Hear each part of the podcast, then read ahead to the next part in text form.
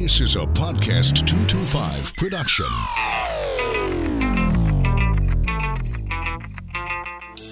The issues. What's going on now? What's happening in the state? The people. Carl Dabadie. We've got Michael Shingle, Taylor Moore, Jay Darden, Congressman Garrett Gray, Richard Condon. He is Ryan Clark, Sharon Weston Broome. The podcast. And we're going to talk about that. This is the Clay Young Show. Man, oh man. Talk about a long week. It's been a good week.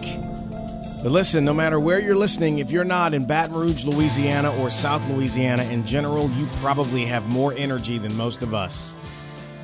Everywhere, everywhere I've gone this week, people are still recovering from Monday night. And I mean just because of the longevity of it. Now, some may have partaken to extreme in uh, fine libations as they celebrated the Tigers winning another national championship and most of us were just up till super late because well it was a, it was a great night in fact as i sit here in the podcast 225 studio i am having some tea for the caffeine just getting a kick of caffeine as we get ready to talk with Gordy Rush. Gordy is the general manager of Guarantee Media here in Baton Rouge and is also the sideline reporter for the LSU Sports Radio Network, specifically the football team, and I am looking forward to getting his perspective on what it was like in the dome. I thought about getting down there weeks ago and just, you know what? I'm going to stay home, watch the game at the house, enjoy not having lines and, and all of that.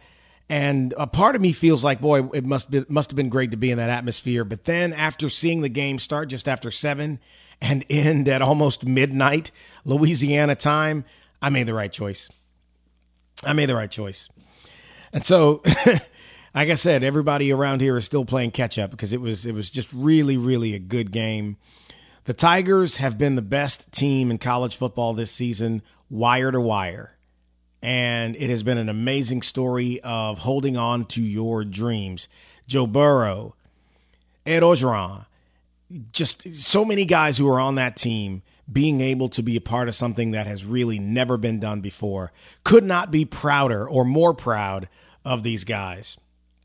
So, and and by the way, just so you know, I, this this is not being recorded the day after. I mean, it's uh, it's Thursday of the recording week, and just you know, you you gotta you leave after the game, and for many of us, you're back in the office the next day. You got to get back to work, got to get back on the grind. No real time for a bunch of time off because the year just got started. So, and you're pushing, but hey, the weekend is coming, and so there, that's a chance to refresh, at least until Sunday for me, because my 49ers are still in the playoffs and in the championship round, and I'm hoping we have a really good week versus the Packers, who are quarterbacked by one of the greatest ever in Aaron Rodgers. So, but today's not about the 49ers. Today's about the Fighting Tigers of LSU and an amazing game. And Gordy Rush has the scoop. Let's ask him what it was like in the building, on the sidelines, in the locker room, the entire package of, an, of a national championship earned by the Tigers podcast225.com. Have you caught yourself helping a little too much with a child's school project? Remaking your daughter's bed? Wiping the counters after the kids clean the kitchen? I know I've been guilty many times of a perfectionism that comes from unrealistic expectations of others. This week we've been discussing the importance of teaching our children perseverance, but not perfection. A child who is pushed to be perfect may be critical of others, have trouble making decisions, be overly sensitive to criticism, and procrastinate out of fear of failure. If you recognize these traits in your children, here are some ways to pull back from perfectionism. Share stories of your own mistakes and failures. Don't compare your children with siblings or classmates. Verbally celebrate your children's unique traits and talents. And don't cry over spilled milk. Literally. That's why we have paper towels. Perseverance is not about perfection, it's about the process and the purpose. Executone of Louisiana has been helping businesses in Baton Rouge save money on their telecommunications for over 40 years. Executone will help businesses upgrade their phones and intercom systems, save money, and never have to worry about local customer support. Doctors' offices, hospitals, schools, businesses, it doesn't matter. All kind have depended on the good people at Executone to upgrade technology and save money. I have a question for you. Do you like saving money? Sure, of course you do. Here's another one. Do you want to keep the most up to date phone and intercom technology while saving money? That's what it's all about. That's a no brainer. Don't get sucked in by out of town companies who are not here if you need technical support. Executone has been here and they believe in the value of customer service, baby. Don't take my word for it. Give them a call 225 295 3500. That's 295 3500 or look them up. ExecutoneLA.com. Executone of Louisiana. They still here and they're going to continue to give you great service. Here we go. This is the Clay Young Show. Back with Gordy Rush, general manager of Guarantee Media here in Baton Rouge, and also sideline reporter for the LSU Sports Radio Network on the sidelines for what I think has been the best college football season, maybe of all times. Gee, what do you think, man, and how are you? Hey, doing great, Clay. Uh, I'm 100% with you. Best season, school history, NCAA history, best performance by uh, you know an individual. I, I think in the history of college football, and, and what Joe Burrow did. I mean, rare air, and it's going to take a couple months really to digest it all. When you think back at the beginning of the season, moving to where we are right now, uh, were there signs in the beginning that we could get to this place, or was it just totally a surprise after midway point about how special this team was? No, I think the way that the the schedule set up after the Texas win, that that you knew that this offense would be dynamic, and um, and at LSU would, would get things figured out on the defensive side of the football. There was just too much talent there. You know, in terms of uh, the, the run that they made in November after the open date, where the offense really started clicking, the defense got healthy, and as I mentioned, Dave Aranda started putting the pieces of the Rubik's cube together, and, and where they were going. Gosh, um, yeah. After at Alabama at halftime, you realize this could be something really, really special. Who are the leaders on this team uh, aside from Joe being quarterback? Who are some of the guys who are most responsible with keeping everybody focused? they had tremendous leadership and, and tremendous maturity on the defensive side of the ball. Michael Divinity Jr. Uh, was was fantastic. Uh, K'Lavon Chaisson, Rashard Lawrence, uh, all all three of those guys, veterans, were really good. And, and then on the back end, Jacoby Stevens and and, and Grant Delpit were were just off the charts. And and you know on that side and on the offensive side, that offensive line grew together. I mean that group when you think about Charles and Ingram and uh, Deculus, really a lot of them just got thrown in as true freshmen at Florida years ago, and the way that they gelled and improved and became leaders, uh, it was a huge part of it. And you know Ed Orgeron has acknowledged that that these guys rarely got in trouble and and uh, they were able to perform all season long at a, a steady high level. There was only really one de- dip, uh, and that was defensively at Ole Miss. But you know, we're all humans, Clay, and and when it gets to be 30 degrees and you're up 31 to seven, and everybody right. left right. the stands that was wearing red and blue to go back to the Grove to do what they do, you know, it it it, it was a little tough to get focused. Not trying to make excuses, but they uh, they really did play pretty consistent this year. So you've ob- obviously been around him a lot. I've been around him some time, Coach Orgeron. Mm-hmm. For people who've never had the pleasure to be up close and just have a, a, conversation with him, not just talk football, but just talk with Ed Orgeron, person to person. Tell who, the people listening what kind of man he is and, and what makes him tick. Well, he is who he is. I mean, he wears his heart on his shoulder. He's real. He's going to look you in the eye. He's going to tell you like it is. Um, even at the press conferences, which which I really enjoy. So I think it's the the best and the worst of some time trait uh, that he brings to the table. But um, uh, he's real. He, he loves the place. He's constant energy, and he's really passionate about where he's going, and that he's learned life lessons, career lessons, and, and and you know he has the right formula now. He believed it when he got the job, and he truly has. Um, he's proven it. Let's talk about that game. So I, a lot of people going into last Monday, I thought, were underestimating Clemson. Now I believed LSU would win the game, but I didn't think Clemson was was a tomato can that we were just going to house from start to finish. I thought they would put up somewhat of a fight. Did you find that some were a bit too overconfident about this, or do you agree with them that yeah, it was it was good and it should have been better? No, it's about what, what I I felt the game would go. I, I was on record saying forty-five thirty-one. You know, you, you never know how it ends up that way. I, I think that was a curveball uh, in this was that uh, you know the first couple offensive series for LSU they were backed up in their own end zone, uh, and Clay they they struggled uh, trying to figure out what Brent Venables w- was doing.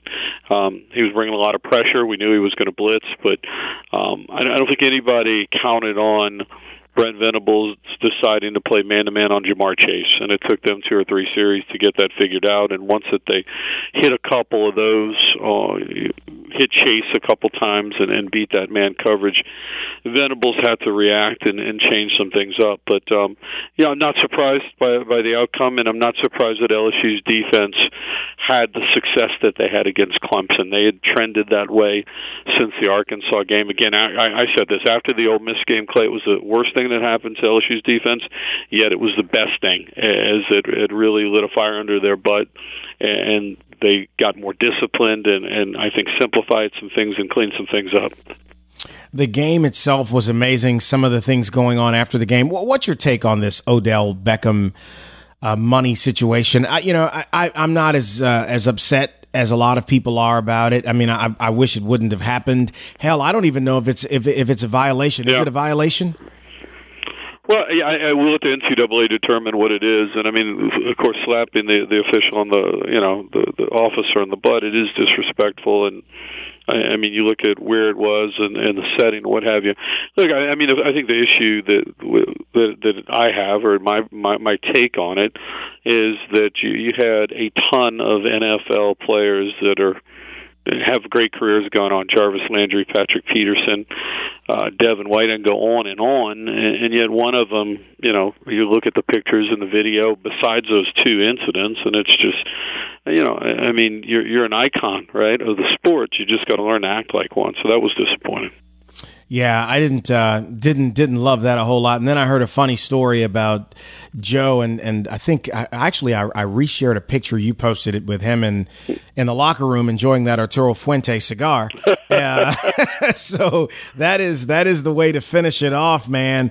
The kid has this quiet charisma Yeah. that you don't see very often from athletes now. He's as passionate, he's as chesty, he's as everything as as as you want a fiery guy to be, but he ju- he just does it as still as a pond. Yeah, in a lot of respects, he's an introvert, really to himself, and um, it, it was fascinating to watch him operate. Really simple focus, laser focus. It's all about football. Of course, it helps when you've already graduated and, and you just had one online class. Right.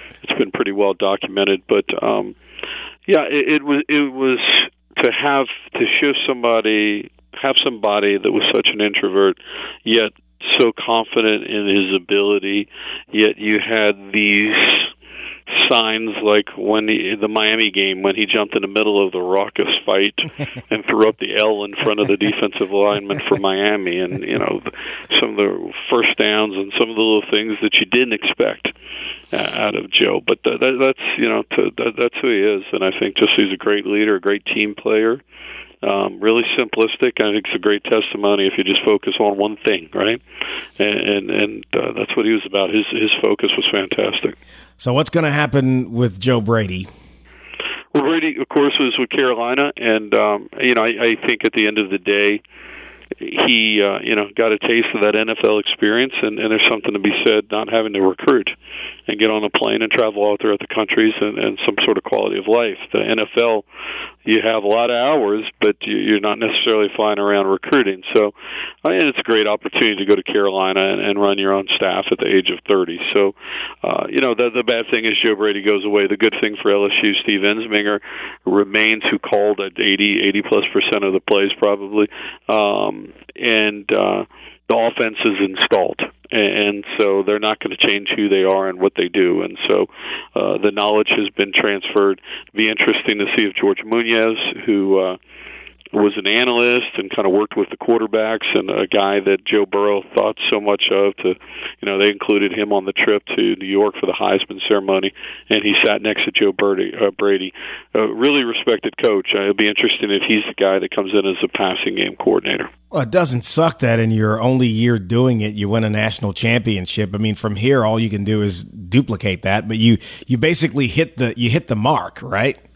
Right, and, and yeah, and so I, I I think that there's some guys that like like the NFL games, and some that, that like the college game, and um, you know, I think too, again, Joe being a part of that thing, uh, at New Orleans, and heck, making seventy thousand dollars down in New Orleans. Now he's I, I didn't see the numbers, but probably one and a half million to be wow. a coordinator with Carolina in just two years. It's incredible. So uh, you know, as you know, these things last a night, maybe the day after, and there'll be a parade here. But for the most part, the employed members of the football program are already on to the 2020-2021 season.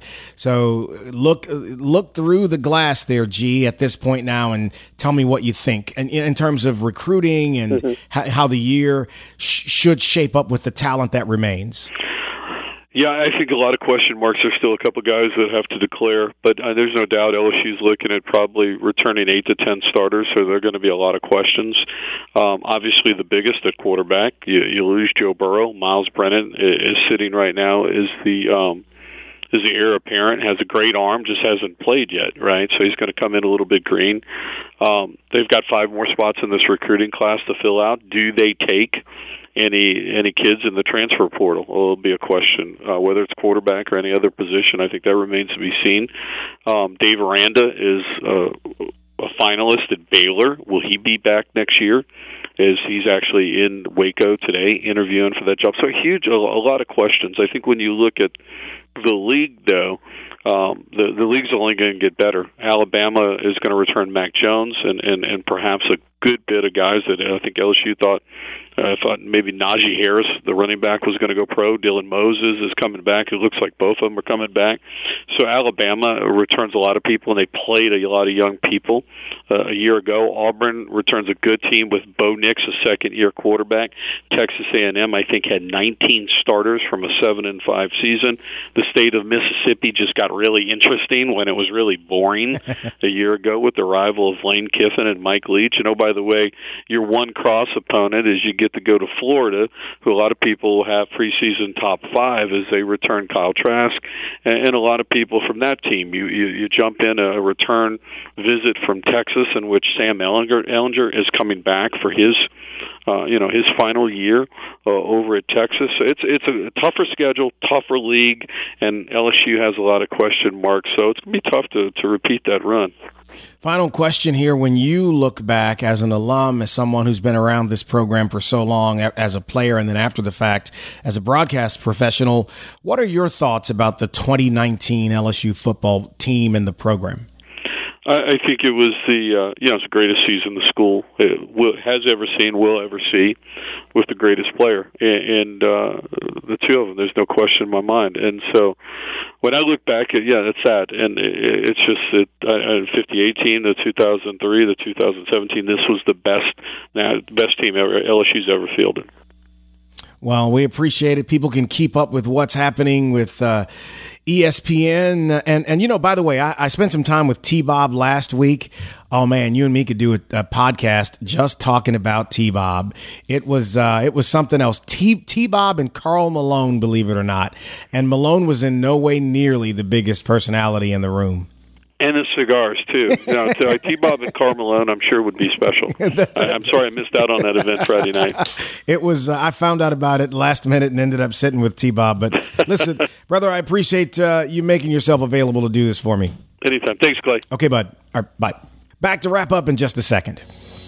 Hi, this is Mayor Sharon Weston Broome inviting you to listen to the We BR podcast, an initiative of my Women's Advancement Commission. Our show will air the first and third Wednesday of each month. We invite you to listen to our podcast by visiting www.podcast225.com. That's www.podcast225.com and by subscribing through the Apple Podcast app. That's We BR Podcast. Clay Young here with Brian Lowe with Brian Lowe Financial. Brian, I know that you do these fabulous classes all over Louisiana. Let's give everybody a sneak peek of what happens in a Brian Lowe Financial class. Well, sure. You know, this is the year you're going to jump into class. Everybody driving around right Yeah, there. You're going to yeah. call in right now, right? Right. So, uh, you look, it's uh, two hours a night, one night a week for three weeks. Okay. We're going to teach you financial basics. Okay. Uh, look, we've had physicians, attorneys, nurses, teachers, all walks of life take this class. They all say the same thing. Brian, I wish I you know did this 20 years ago. So first night is financial basics. Mm-hmm. We're going to get everybody on the same page. Uh, second week is all about financial products, uh, stock market, Right. mutual funds, individual equities, what a preferred stock is, real estate investment trust. Then third week is all about estate planning, your will, power of attorney, advanced health care. Figure out if you need an estate plan and how to how to transfer your assets to your legacies. Now's the year you want to do it. Give us a call. We'll get you in class. Call us today. Let's get started. Look him up online at brianlowfinancial.com. This is The Clay Young Show.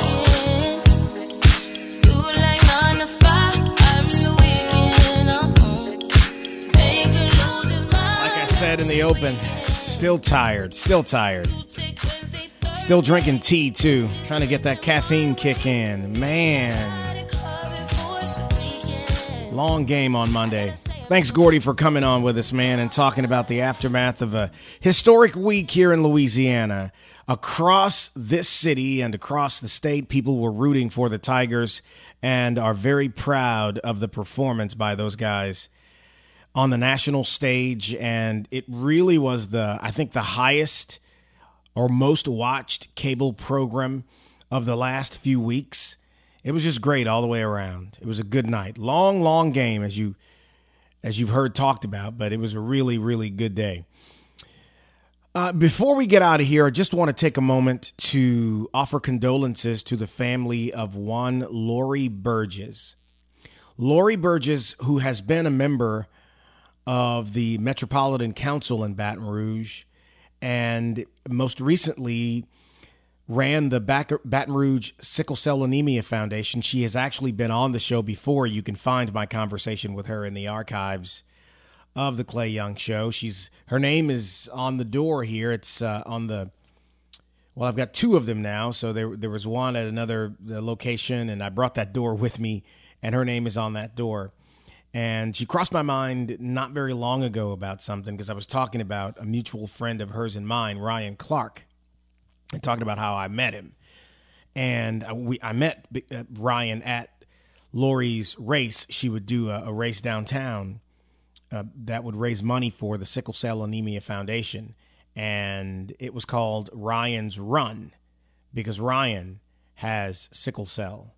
And so it's really sad. She served on the council for years. I think she ran a couple times to get back into into politics, but spent a great amount of time really just helping the community and and being a solid person. And so just my condolences, thoughts and prayers to her family. And I know it may be difficult starting the year off with something like this, but she was uh, she was she was a really good person. All right, so a good week of football. The police chief of Baton Rouge is going to be on with us for the next episode of the show, talking about crime in the region and his philosophy on dealing with law enforcement in this new millennium that is now 20 years old. And my goodness.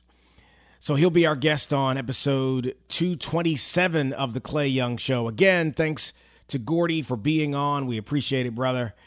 And congratulations to the Tigers of LSU. You made us all proud. You did a fantastic job. And to Ed Orgeron, who is just the realest example of why you should never give up on your dream. He is living his dream and he is making the most of it. And that, my friends, is fantastic. Listen, like and share, tell others about the show. We appreciate it. If you go on iTunes to download the show, leave a rating there, a comment. We appreciate that. It helps us when people are trying to find subject matter we talk about here on the show. Until the next time, you guys have a great one, and we'll catch you right back here on podcast225.com. Thanks for listening. Join us next week for another edition of The Clay Young Show.